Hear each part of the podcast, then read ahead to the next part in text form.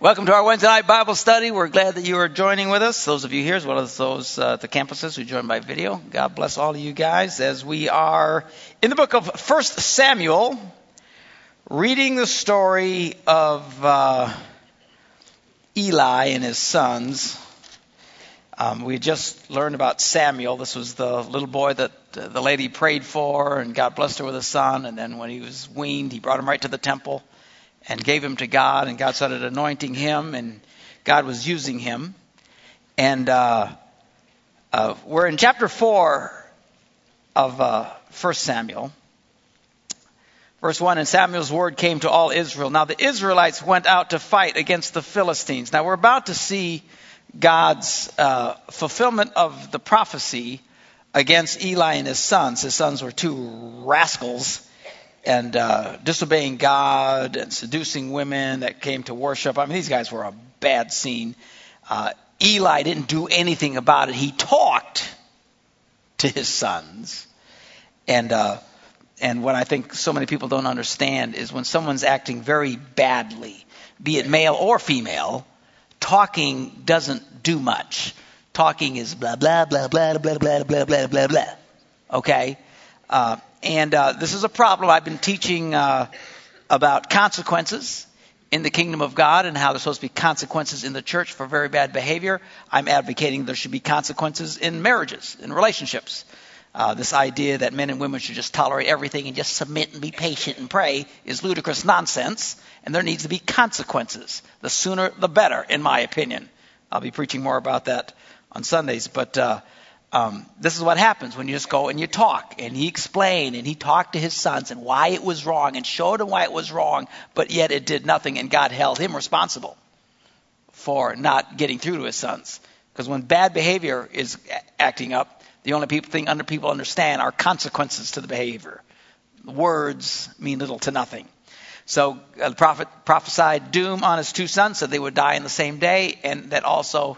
Uh, Eli is going to die, and all this judgment's going to hit, and his whole family is going to be cursed from here on out. Bad deal here. So anyway, we're starting to see this come to pass. Now, the Israelites went out to fight against the Philistines. Well, the Israelites camped at Ebenezer, and uh, and the Philistines at Aphek. The Philistines have deployed their forces to meet Israel, and as the battle spread, Israel was defeated by the Israelites, who killed about four thousand of them on the battlefield. Bad day for Israel. When the soldiers returned to the camp, the elders of Israel were stunned. You know, where was God? Why wasn't God with us? God, they were used to going to battle, uh, trusting in God, and God would give them victories. And they say, why did the Lord bring defeat upon us today before the Philistines? And so they're trying to figure this out. So they figured what they needed was some kind of talisman, some kind of uh, thing, an object that would be more holy and God would be with them. And, of course, the most effective thing, the holiest thing that they had, was the Ark of the Covenant from Shiloh. This is the thing you remember, Indiana Jones and the Ark of the Covenant. This is the Ark. This is what was in the Ark, was the Ten Commandments and all the things. This is this is when the power of God was so powerful in Israel, uh, and they had this incredible Ark of the Covenant. And they said, well, let's bring that. Let's take the Ark of the Covenant into battle with us, because if the Ark of the Covenant Uh, is with us, then there's no way uh, we can go wrong. But no, things can still go wrong. You know, people still kind of do this today. They they think that they can ignore one part of the Bible and make it up with another part of the Bible. You know, I think of guys, you know, like Jimmy Swaggart, who uh, was, uh, you know, involved in the sexual sin up to his eyeballs, but he thought, well, I'll just pray more and I'll just fast more. And, and rather than confessing his sin, the Bible says confess your sins to one, to one another. He wouldn't confess it. He didn't let anybody know. And see, the minute you start disobeying one part of the Bible, the devil's got you. And you can work overtime and all the other stuff, but it's still gonna, it's still not going to work for you. A lot of people do that. They'll disobey God in one area of their life and they'll think, oh, I'll make it up with another area of life. Man, don't think like that. Just get it right. When God shows you something, get it right. And don't think, well, I'll, God will tolerate that and I'll make it up. You know, I'll give more money in the offering or something, or I'll pray more, I'll fast more, or do all these other things, uh, as in Swaggart's case, and so many other people, much greater number than he, uh, have learned that it just doesn't work. You need to obey God in all areas of your life as God makes his truth known to you. It's one thing if you don't know until the Holy Spirit makes known to you, then, hey, then you need to deal with it. So they thought, well, this this will be this will be great. I'll, we're just going to take the Ark of the Covenant with us, you know, and uh, so that it may go with us and save us from the hand of our enemies. Again, I keep thinking of Indiana Jones, you know. That's, remember, the Nazis wanted the Ark of the Covenant, so they went into battle. I don't like keep quoting because it's not a true story. But anyway, that's where they got all this stuff from. It's not like this actually happened. It's not. It was a movie. Uh, but these elements came from the Old Testament. You know, that these guys, if they had the Ark with us when they went to battle, then God would be with them and they couldn't lose, all that kind of stuff. So this is what they thought. So the people sent men to Shiloh, and uh, they brought back the Ark of the Covenant of the Lord Almighty, who was enthroned between the cherubim, you know, the two cherubs on either end. And Eli's two sons, Hophni and Phinehas, these dirty, rotten scoundrels, were there with the Ark of the Covenant of God. When the Ark of the Lord's Covenant came into the camp, all Israel raised such a great shout that all the ground shook. Whoa, now they're excited. Now there's revival. Woohoo! Everybody's praising God. So much so that the ground shook. Who now? We'll just, we'll just shout our way to victory. No. No. You can shout. You can twirl. You can dance. You can jig. You can fall. You can stand. You can levitate around the room for all I care. But it's not going to make up for doing the right thing. Somebody say amen. I think, wow, we just shout more. We just get more excited. We, no, no, no, no, no, no, no. The problem is that they were sinning against God, and nobody was taking it seriously.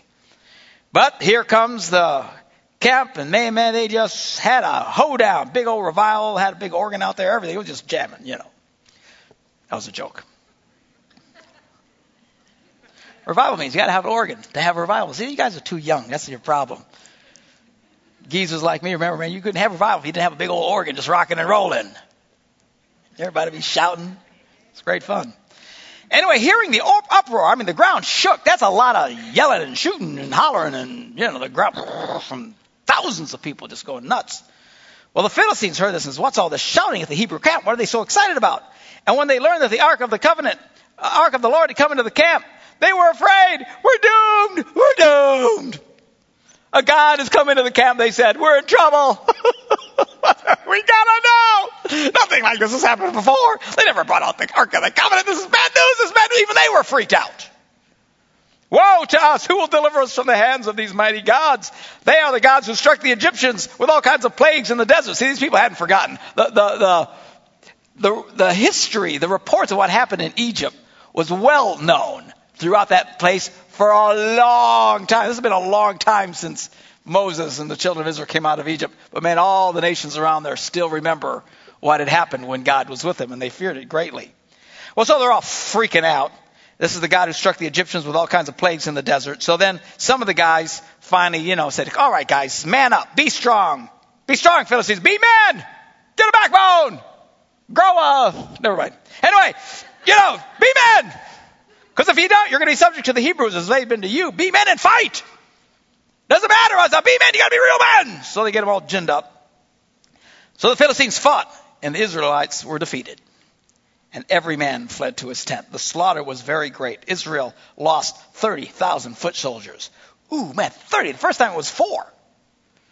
Now they're getting religious. They're getting religious. Praise God. We got revival going. We're yelling, shouting, hallelujah. We got them holy stuff coming out. And this had thirty thousand of them bit the dust. Ow! Why? Because you can't ignore God by thinking you're going to be holier in another area. Can't ignore righteousness and think, well, I'll make it up some other area. I'll just shout, praise God, pretend. A lot of people come to church, pretend, play, play in church. They live like hell outside the church doors, but they get inside of something. They get religion, you know, and they get all holy. And they're fooling themselves. Well, the Ark of the Covenant was captured. This is bad news. Now, this has never happened before. The Ark of the Covenant is captured, and Eli's sons, Hophni and Phinehas, the dirty, rotten scoundrels, died, as was prophesied was going to happen. Well, that day, a Benjamite ran from the battle line and went to Shiloh. His clothes were torn, dust was on his head. When he arrived, there was Eli, sitting on his chair by the side of the road, watching, because his heart feared not for his sons, but for the Ark of God. He was very concerned. He was a holy man. He, he, by the way, there's no indication that he had done anything wrong. It was his sons. Why guilt fell on him is because he didn't get in the sons' faces and make them stop. Again, heavy stuff. So he's worried, man, the ark, where's the ark, where's the ark? When a man entered the town and told what had happened, the whole town set up a cry. And Eli heard the outcry. He said, well, what's the meaning of this uproar? And the man hurried over to Eli, who was ninety-eight years old at this time, and whose eyes were set so that he could not see. And he told Eli, I've just come from the from the battle line. I fled from it this very day. And Eli asked, what happened to my son? And the man brought the news, who brought the news replied, well, Israel fled before the Philistines, and the army has suffered heavy losses. Also, your two sons, Hophni and Phinehas, are dead, and the ark of God has been captured. Well, when they said Hophni and Phinehas, his two sons, were dead, he didn't respond much to that. But it says in the next verse, when he mentioned the ark of God had been captured, that stunned Eli. And he fell backward off his chair by the side of the gate, and he broke his neck and died, for he was an old man and heavy. Little too many bratwursts back then. But it was it was God's judgment on him. And he had led Israel for forty years. Well, his daughter-in-law, the wife of Phinehas, was pregnant. And uh, near the time of delivery, when she heard the news that the ark of God had been captured and that her father-in-law and her husband were dead, she goes into labor and gave birth, but she was overcome by her labor pains. And as she was dying, the woman attending her said, don't despair, you've given birth to a son. But she did not respond or pay any attention. She was completely out of it. She was dying. She named the boy Ichabod, meaning uh, the glory has departed. No glory. Saying the glory has departed from Israel. I see the word Ichabod reminded of Ichabod Crane in the Sleepy Hollow story.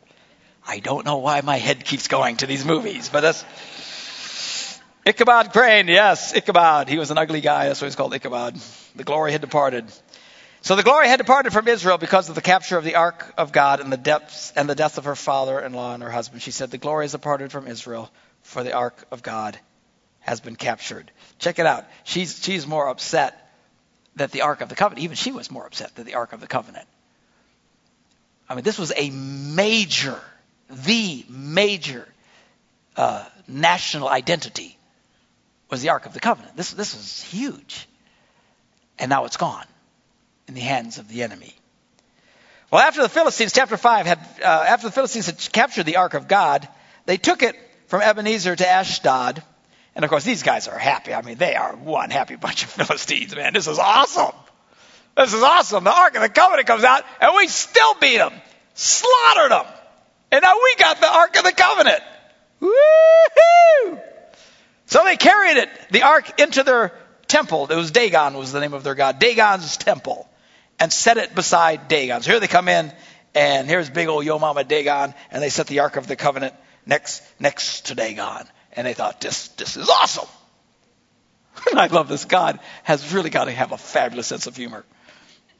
It says, because when the people of Ashdod rose early the next day, they walk in there, and there's Dagon falling on his face on the ground before the Ark of the Lord. That's pretty funny. And they thought, what the heck? So they dragged this idol, they put it back up, put it back in its place. But the following morning when they rose, there was Dagon again, fallen on his face on the ground before the Ark of the Lord. This time his head and his hands had been broken off and were lying on the threshold. Only his body remained. And then they, a little parenthetical statement here says, that's why to this day, of course it was a long time ago, neither the priests of Dagon or any others who enter Dagon's temple step on the threshold. So, so it became tradition that when uh, they'd enter, they'd, they'd have to step over the threshold. They wouldn't even step on it, because to them it was holy because of the stupid idol. Bunch of nitwits. But uh, because that day that they came in and his, his head and his hands were laying on the threshold, and you know, so they're freaking out because God keeps knocking over the idols and worshiping in front of the ark. Well, the Lord's hand was very heavy upon the people of Ashdod uh, and its vicinity. And he brought devastation upon them and afflicted them with tumors. So people are getting sicker than dogs, sicker than dogs, okay? And people are breaking out with these tumors and stuff. And another translation adds that also, and rats appeared in their land, and death and destruction were throughout the city. I don't know why I didn't make it into this translation, but we'll find in a little bit that rats were a big part of this. So Uh, not only are they breaking out in tumors, they got this big old yo mama stinking rats are popping up everywhere, and it's tormenting people, and they're just carrying death and destruction. I mean, just the whole city is going in the toilet because the Ark of the Covenant's in the city. Well, when the men of Ashdod saw what was happening, they said, the Ark of the God of Israel must not stay here with us, because his hand is heavy upon us and upon Dagon our God. So they called together all the rulers of the Philistines and asked them, what are we going to do with the Ark of the God of Israel? And they answered, well, have the Ark of God of Israel move to Gath. Well, if I'm from Gath, I would not be happy with this scenario. So let me get this straight. You're moving this because around you there's nothing but death and destruction, so you want to bring it to our house. Yes, that's what we'd like to do. So they moved the Ark of the Covenant of God to Israel. So they bring it to, to Gath. But after they had moved it, now the Lord's anger was against that city, throwing it into great panic. And he afflicted the people of the city, both young and old, with an outbreak of tumors. Again, but an older translation also adds the phrase, with tumors in the groin area.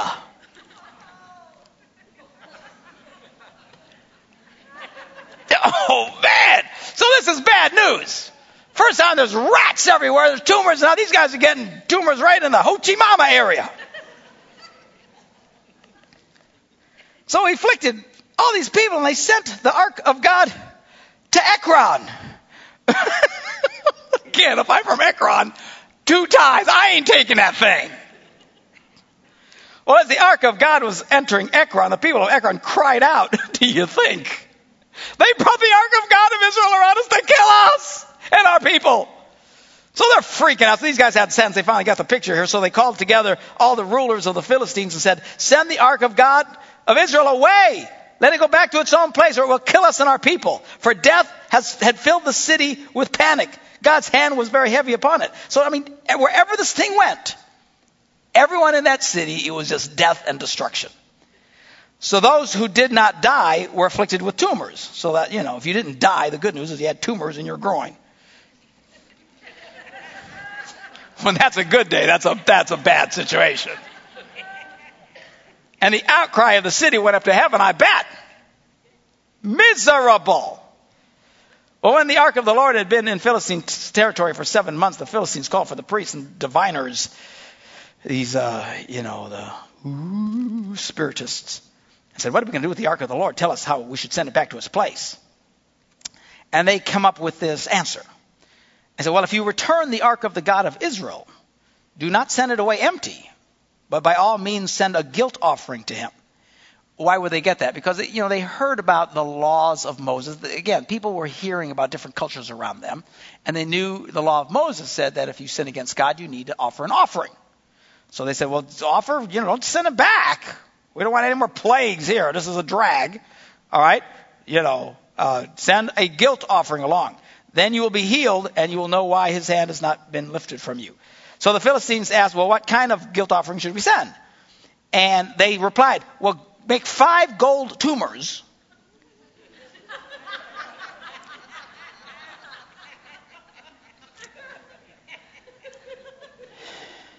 and and five gold rats.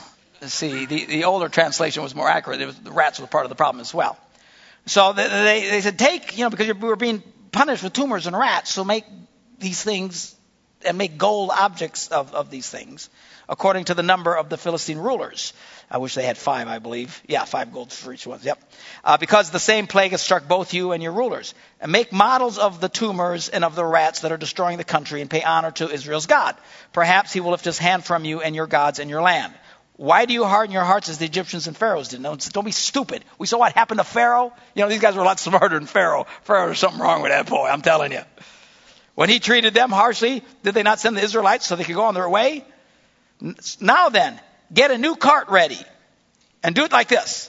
Take two cows that have calved and have never been yoked. Now check it out. Uh, if they've never been yoked, it's hard to put a yoke on them. Okay, you got to kind of break them, train them, whatever. He says, so get two that never haven't, and then two that just have had babies, because their inclination will be they'll want to be with their calves. Okay, in other words, they're making it hard.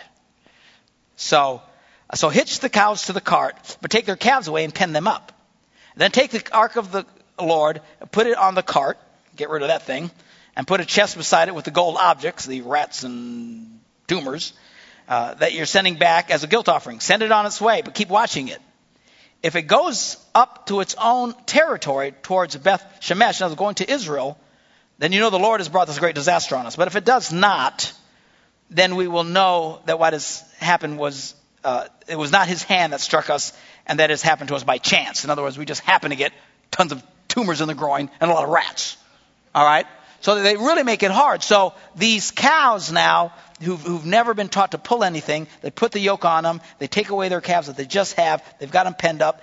Everything in the natural should be, they're not going to be able to pull this thing, and they're going to turn and go to their calves. So they said, we're, we're making this hard. If these, if this, if these cows will just go, then we know that this is God, and he wants this thing back in Israel. All right, so they did this. They took two such cows, hitched them to the cart, penned up their calves. They placed the ark of the Lord on the cart, and along with its uh, with the chest containing the gold rats and the model of tumors, which would be pretty weird to Israel when they opened this thing. What is this? It looks like a tumor. I mean, I don't know. You know, there's rats in here. I don't know what the deal is. So anyway, so then the cows took off. And they went, and they went straight up toward Beth Shemesh, keeping on the road and lowing all the way. But they kept going. They did not turn to the right or to the left. And the ruler of the Philistines followed them as far as the border of Beth Shemesh. Now the people of Beth Shemesh were harvesting their wheat in the valley. And when they looked up and saw the ark, well, they rejoiced at their sight. I mean, they were thrilled. All of a sudden, here comes the Ark of the Covenant with a couple of cows pulling it. And the cart came to the field of Joshua of Beth Shemesh, and there it stopped beside a large rock. Well, the people chopped up the wood of the cart, and they sacrificed the cows, bad day for the cows, as a burnt offering to the Lord. And the Levites took down the Ark of the Lord together with the chest containing the gold objects and placed them on the large rock. On that day, the people of Beth Shemesh offered burnt offerings and made sacrifices to the Lord. The five rulers of the Philistines saw this, and then they returned that same day to Ekron. So they're watching this. So the people are celebrating. This is great. This is fabulous. They can take the Ark Covenant. They uh, take the wood from the thing, to chop up the cows and burn them up to God and offer it, the whole deal.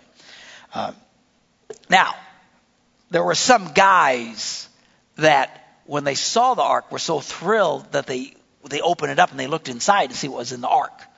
Okay, how do I know that? They're about to tell us. All right? Now, this is not a good thing. You did not mess. I mean, these guys knew this was really holy stuff. You do not mess with God on this stuff. Anyway, it goes on and says, these are the gold tumors the Philistines sent as guilt offerings to the Lord. One for Ashdod, Gaza, Ashkelon, Gath, and Ekron, these, these five guys. And the number of the gold rats was according to the number of the Philistine towns belonging to the five rulers, the, the fortified towns within their country village. So they had apparently Uh, Five big tumors, and then apparently a whole bunch of rats. Uh, the large rock on which they set the Ark of the Lord as a witness to this day is in the field of Joshua of Beth Shemesh. But God struck down some of the men of Beth Shemesh, putting seventy of them to death, because they had looked into the Ark of the Lord. So these seventy guys who had looked in, and they're having this, all of a sudden they all of a sudden get stricken, and now they're all dead. seventy, and it was every one of the guys who had looked into the Ark. Well, of course, that freaks everybody out. The people mourned because of the heavy blow the Lord had dealt them. And the men of Beth Shemesh asked, who can stand in the presence of the Lord? This this holy God, I mean, this, this is serious stuff. To whom will the ark go up from here? So while there's no plague coming, they knew this is still scary stuff. Do not mess with this thing. Then they sent messengers to the people of Kiriath-Jearim, saying, the Philistines have returned the ark of the Lord. Come down and take it up to your place. So the, these guys come down, and they took the Ark of the Lord, and they took it to Abinadab's house on the hill and consecrated Eleazar, his son, to guard the Ark of the Lord. All right, so that's that story. Now, it was a long time, twenty years in all, that the Ark remained at Kiriath-Jearim, and all the people of Israel mourned and sought after the Lord. And Samuel, who is now the major voice uh, to God, to the people, uh, Eli is dead, and his sons. And Samuel, who had been serving God since he was a little boy, all this time was leading them. He says to the whole house of Israel, if you are returning to the Lord with all your hearts, then rid yourselves of the foreign gods and have the Asherahs. These were poles and stuff, these worships uh, of, of these worship, God, foreign gods that they would worship. And uh, commit yourselves to the Lord and serve him only, and he will deliver you out of the hands of the Philistines. So the Israelites put away their Baals and the Ashereths and serve the Lord only. So they come, a, a spirit of repentance falls on the people. They're crying out to God, asking God to forgive them for all their horrible sins. Then Samuel said, assemble all Israel at Mizpah, and I will intercede with the Lord for you. And when they had assembled at Mizpah, they drew water and poured it out before the Lord. On that day they fasted, and there they confessed, we have sinned against the Lord. And Samuel was the leader of Israel at Mizpah. Now when the Philistines heard the Israelites had assembled at Mizpah, the rulers of the Philistines came up to attack them. And when the Israelites heard of it, they were afraid because of the Philistines. They said to Samuel, do not stop crying out to the Lord our God for us, that he may rescue us from the hand of the Philistines. Then Samuel took a suckling lamb and offered up as a burnt offering to the Lord. He cried out on, uh, to the Lord on Israel's behalf, and the Lord answered him. Now, while Samuel was sacrificing the burnt offering, the Philistines drew near to engage Israel in battle. So here they come. They're saying, don't stop worshiping. Keep serve, worshiping God for us. Cry out to God for us. We'll face these guys, but don't stop. So he kept doing this. And then as the Philistine army draws near, and these guys would come by the tens of thousands, uh, that day the Lord thundered with loud thunder against the Philistines and threw them into such panic that they were routed before the Israelites. So all of a sudden this massive thundering sounds just starts crashing out of the heavens, and it's just freaking the willies out of these Philistines. They don't know what in the world's going on, so they'll start freaking out and running. Well, the men of Israel rushed uh, out of Mizpah and pursued the Philistines, slaughtering them along the way to a point below uh, Beth Kar.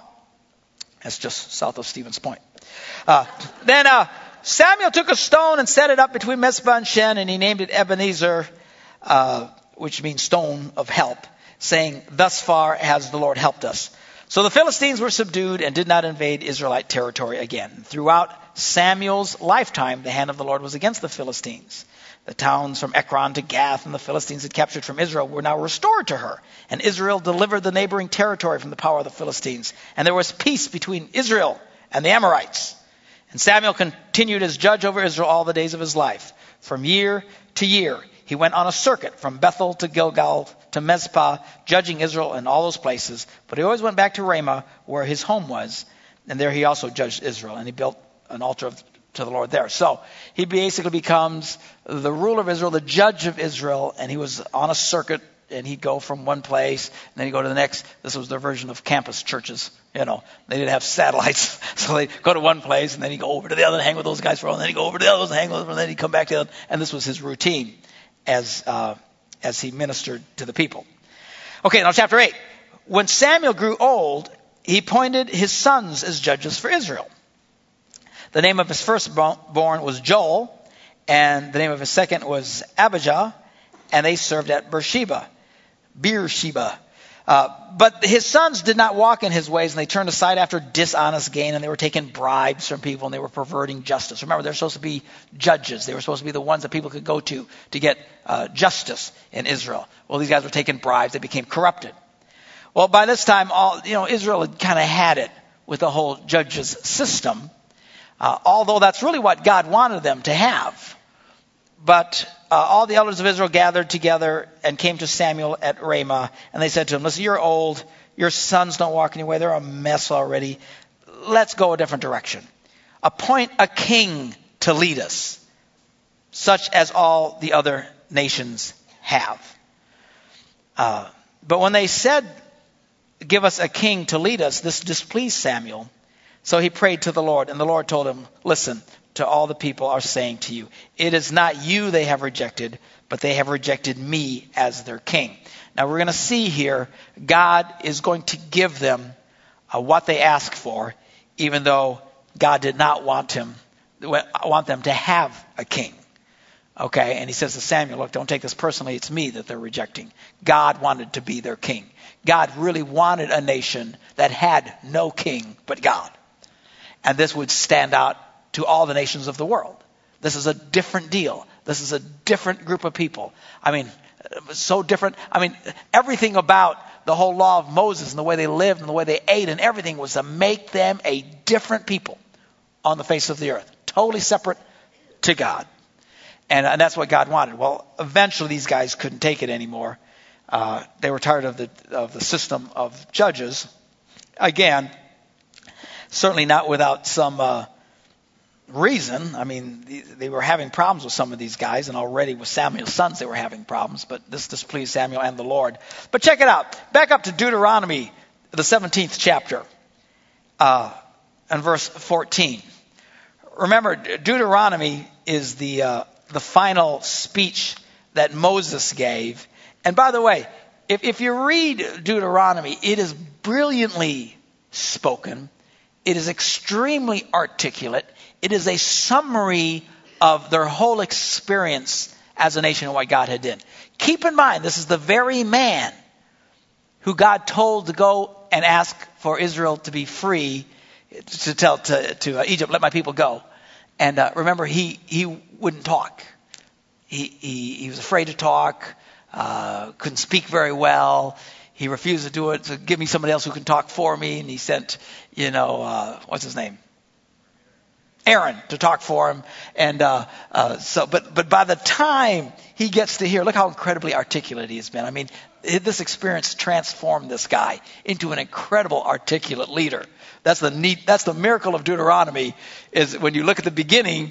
He was so hesitant and not wanting to go because he was so ins- un- insecure about speaking. Remember, at one point, God was going to kill Moses because he was he was ticking him off with this "I don't want to do it" nonsense. And and then look at the difference; it's, it's truly amazing.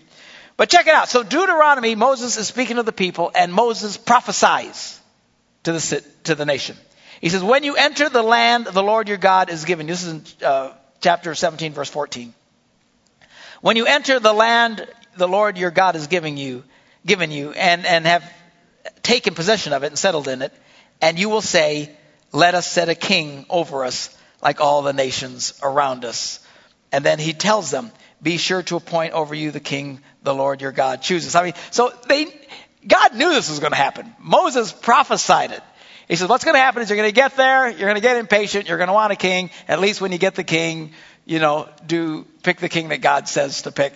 Very interesting deal. So this finally now happens all these years later. Back over to First Samuel, the eighth chapter. Um, so, they, so God says to Samuel, listen, in verse seven, uh, it's not you they've rejected, but they rejected me as their king. As they have done from the day I brought them up out of Egypt until this day, they're always forsaken me, serving other gods, so they're doing now. Now listen to them, but warn them solemnly and let them know what the king who will reign over them will do. Now, part of the problem here is that when you have a king, now you have to be subject to the king. At this point, it's a nation that is free of a king, and they serve only God. Incredible freedom. Well, they desire to want to be like the other nations. They were tired of the judges thing, but this is going to come at a price. So Samuel warns them. He tells Samuel told all the words of the Lord to the people who are asking him for a king. And he said, this is what the king who will reign over you will do. He'll take your sons and make them serve him with his chariots and horses, and they will run in front of his chariots. Some he will assign to be commanders of thousands and commanders of fifties, and others to plow his ground and reap his harvest, and still others to make weapons of war and equipment for his chariots. He will take your daughters to be perfumers and cooks and bakers. He will take the best of your fields and vineyards and olive groves and give them to his attendants. He will take a tenth of your grain and of your vintage and give it to his officials and attendants. I mean, he's basically saying you're going to be paying ten percent taxes, which by today's standard would be nothing. But, uh, you know, they weren't used to this. And all of a sudden he warned us, look, you're, you're going to start paying taxes. Uh, they're going to conscript you. The king says you got to do something. He wants to pull your son and, and draft your son into service. You're not going to be able to have a say. And they're going to build all this wealth for himself that he'll give to others. And Uh, your men servants and maid servants and the best of your cattle and donkeys he will take for his own use. He will take a tenth of your flocks, and you yourselves will become his slaves. That's what happens when you have a king. This medieval type system. When that day comes, you will cry out for relief, for relief from the king you have chosen, and the Lord will not answer you in that day. I'm warning you. This is what's going to happen. At some point, it will become grievous to you, burdensome to you. You will cry out to me to, to deliver you from this king, but I'm not going to listen to you. But the people refused to listen to Samuel, despite what he said. Despite now, after that kind of warning, I'd go, you know, let's rethink this. But not these guys. Despite the warning, they said, no, we want a king over us. Then we will be like all the other nations with a king to lead us and go out before us and fight our battles. Part of the problem here is they wanted to fit in with the nations around them. They want to be like the others. Again, something that we need to take care of today in our faith.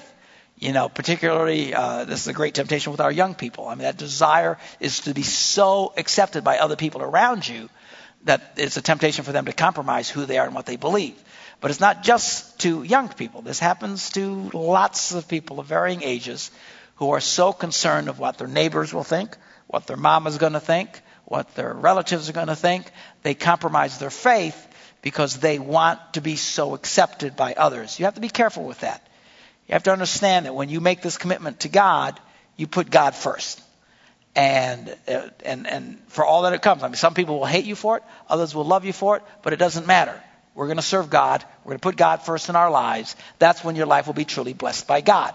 But make no mistake, there is this, always this temptation of, I just kind of want to be like everybody else. You know, I'd like I'd like to fit in a little bit more. Uh, the, the reality is, the closer you get to God, the more you mature in your faith, the further you will pull away from the life that you once knew. It's really true, you know, which is a good thing, you know. But if you're uncomfortable with that, a lot of people will hang on to the life they once knew, and they're so desperate. They still want to be accepted by the world that they came out of, and it stints their growth. They, they don't really grow. They can't really grow closer to God. They still come to church and stuff, but they don't really want to get much different. They want to keep maintaining the old friends that they had and stuff. Let me challenge you. Let go and let God in your life. And some of you who are young to this and new to this, the more you continue to grow, you're going to find the weirder people are thinking you are. And you will be to them, you know, because they don't view God in the same way. And they, you know, why would you, why would you give money to God? Why would you do that? You know, even just doing that, they think you're in a cult, for crying out loud. You know, in fact, you're going to church. Why would you do that? You know, it might be a nice day out. You know, why would you go to, you know, Wednesday night, you know, there's nice T V programs on. What are you doing here? You know what I'm saying? The fact that you're here on a Wednesday night makes you a wacko. All you people watching around, you're all wackos. All right? And, and, if, and if that's what you're concerned above everything else, then you won't want to be part of that culture, and you'll want to be more like the world around you, and it will hurt you. Anyway, so when Samuel heard all the people and said, he repeated it before the Lord, as if the Lord hadn't heard it. And the Lord answered, listen to them and give them a king. And then Samuel said to the men of Israel, okay, everybody go back to his town. Well, now there is was a Benjamite, a man of standing, whose name was Kish, son of Abiel, son of Zeror, son of Bechorath, son of Aphiah of Benjamin. Yeesh, these people need easier names. So anyway, this guy, Kish, had a son named Saul. He was an impressive young man, without equal among the Israelites. He was a head taller than any of the other. He was a real tall boy. Everybody liked the tall guys, you know. Now the donkeys belonging to Saul's father, Kish, were lost. And Kish said to his son Saul, hey, take one of the servants and go and find the stupid donkeys. So he passed through the hill country of Ephraim and through the area around Shalisha, but he didn't find them. And they went on into the district of Shalim, but the donkeys were not there. Then he passed through the territory of Benjamin, and he didn't find them. And when they reached the district of Zuf, Saul said to the servant who was with him, let's go back. My father will stop thinking about the donkeys. He's not worrying about us. But the servant said, well, look, in this town there's a man of God. I hear about this guy. This, this is Samuel. Okay, he's highly respected, and everything he says comes true. Let's go there now. Perhaps he will tell us what way to take. So they want to go to the man of God to see if the man of God has a revelation, not of anything of great deep significance, but do you know where the donkeys are? All right, this this was their they're wanting an answer from God. Of all the things to ask God for, do you know where the donkeys are? So Saul says to his servants, well, if we go, what can we give the man? The food in our sacks is gone, but we have no gift to take to the man of God. What do we have? Now, this is an interesting principle, too. Uh, and you'll see this repeated throughout the uh, Old Testament here. One thing that they learn is when you come to God, you should come with some kind of a gift, some kind of an offering, something to give thanks. This isn't something, you know, that's supposed to be oppressive and, you know, those churches are just after our money. So they didn't even think in those terms. They themselves would go, man, I wouldn't think of going to worship without offering something. I mean, this was this is this is their thinking. There's a great verse that we'll run into later when we read about David where, uh, uh, you know, David wanted a, a, a place uh, to, to worship, and the guy where he was at said, well, just take my property. And David says, I refuse. I will not take something that doesn't cost me something to, to worship God. No way would I worship God with something that doesn't cost me something. It's great. We'll, we'll, we'll get there, and I'll, I'll show you what, what a great heart that David had. But this is this is what we're thinking. A little different culture than we have today. You know, people offering basket goes by, it's like they're giving birth. Yeah, they drop the dollar in, you know. So anyway, the servant asked, answered him again, look, uh, I, ha- I have a quarter of a shekel of silver. I'll give it to the man of God so he will tell us what way. They weren't, they weren't trying to pay him off. It was as a sign of respect again and worship to God. Well, formerly in Israel, if a man went to inquire of God, he would say, come, let us go to the seer. Because a prophet of today, what we call prophets when he's writing this, used to be called seers. So at this time, they're actually called seers. Why does he tell us that? Because he's about to tell the story here, and they kept talking him, calling him seer. Well, good, Saul said to his servant, come, let's go. So they set out for the town where the man of God was. As they were going up the hill to the town, they met some girls coming out to draw water. And they said, hey, where's the seer? Is the seer here? And he is, they answered. He's ahead of you. Hurry now. He's just come to our town today, for the people have a sacrifice at the high place. As soon as you enter the town, you will find him before he goes up to the high place to eat. The people will not begin eating until he comes, because he must bless the sacrifice. So everybody's waiting, you know, when's he going to come? When's he gonna, when's the pastor going to show up so we can start the picnic, you know? So uh, afterward, those who are invited uh, will eat. So go up now, you should find him about this time. So they went up to the town, and as they were eating it, as they were eating it, they started eating the town. I'm sorry. As they were entering the town, not eating it, uh, there was Samuel coming toward them on his way up to the high place. Now, the day before Saul came, the Lord had revealed this to Samuel. About this tomorrow, time tomorrow, God told him, I will send you a man from the land of Benjamin. Anoint him leader over my people Israel. He will deliver my people from the hand of the Philistines. I have looked upon my people, for their cry has reached me. And when Samuel caught sight of Saul, the Lord spoke to him and said, this is the guy I told you about. He will govern my people. So here he is. Ooh. And Saul approached Samuel in the gateway and asked him, would you please tell me where the seer's house is? And Samuel replies, I am the seer. Go up ahead of me to the high place, for today you are to eat with me. In the morning I will let you go and will tell you all that is in your heart. And by the way, as for the donkeys you lost three days ago, don't worry about them. They've been found. Instantaneously, he knew what they were looking for. Isn't that cool? You know, you're coming about the donkeys. I know where the donkeys are, you nitwits. I know where the donkeys are. God knows everything. But stick around. He says, and to whom all the desire of Israel is turned, if not to you and all your families, father's family. In other words, he's saying, look, there's something special about you, and all of Israel's hope is on you. And Saul answered, but am I not a Benjamite? Now, do you remember the Benjamites? Do y'all remember the Benjamites at the end of of, of Judges? This is the town where the guy with the, you know, concubine stops in, and the men rush on them, and they say, come on, have sex with us. And he said, here, have the girl, the little twit. And then they, they rape the girl and kill the girl, and he gets mad, he chops her up and sends her email or, or Federal Express, whatever, to all the tribes. And they all come together, and they come to the Benjamites and say, why did you let this happen? Bring out those wicked men. And they wouldn't do it. So they attack them, and they virtually eliminate from the face of the earth the tribe of Benjamin. And they're so distraught when it was done. They were so angry and caught up in the bloodletting. And at the end, now they felt bad because there's hardly any of them left. And there's no women because they killed all the women too. Children. I mean, these guys were brutal. Barbarians by any standard. And then they figured out a way to get them some wives so that they could, you know, at least Benjamin wouldn't disappear. Well, as a result, you can imagine, compared to the other tribes who are breeding like rabbits, you know, you're way behind the curve now. And so he is part of the smallest tribe. And out of that small tribe that was salvaged after all that insanity comes the first king of Israel. And when he starts hinting that, hey, there's something special about you, he goes, what are you talking about? I'm a Benjamin. I, you know, we're nothing. We're a bunch of nothings. We're a bunch of nobodies. We're just a little tiny piece of a tribe that's left. But we will see now here how God starts using him. And it's important to note, because God will refer to this later, because Samuel eventually becomes a problem. And God at one point will say, you know, when you were little in your own eyes, when you were a nobody, when you thought you were a nobody, when you were humble, that's when I could use you. But now that you've become arrogant, I can't use you anymore. And we will read the story of Samuel or of uh, Saul and how he fails, and then God turns to another. Anybody know his name? David. David.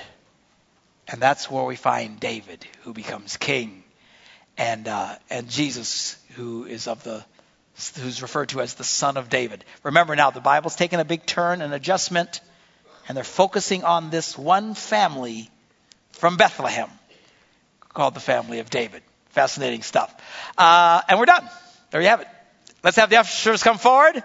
And we will close with our evening offering. The band can come on up.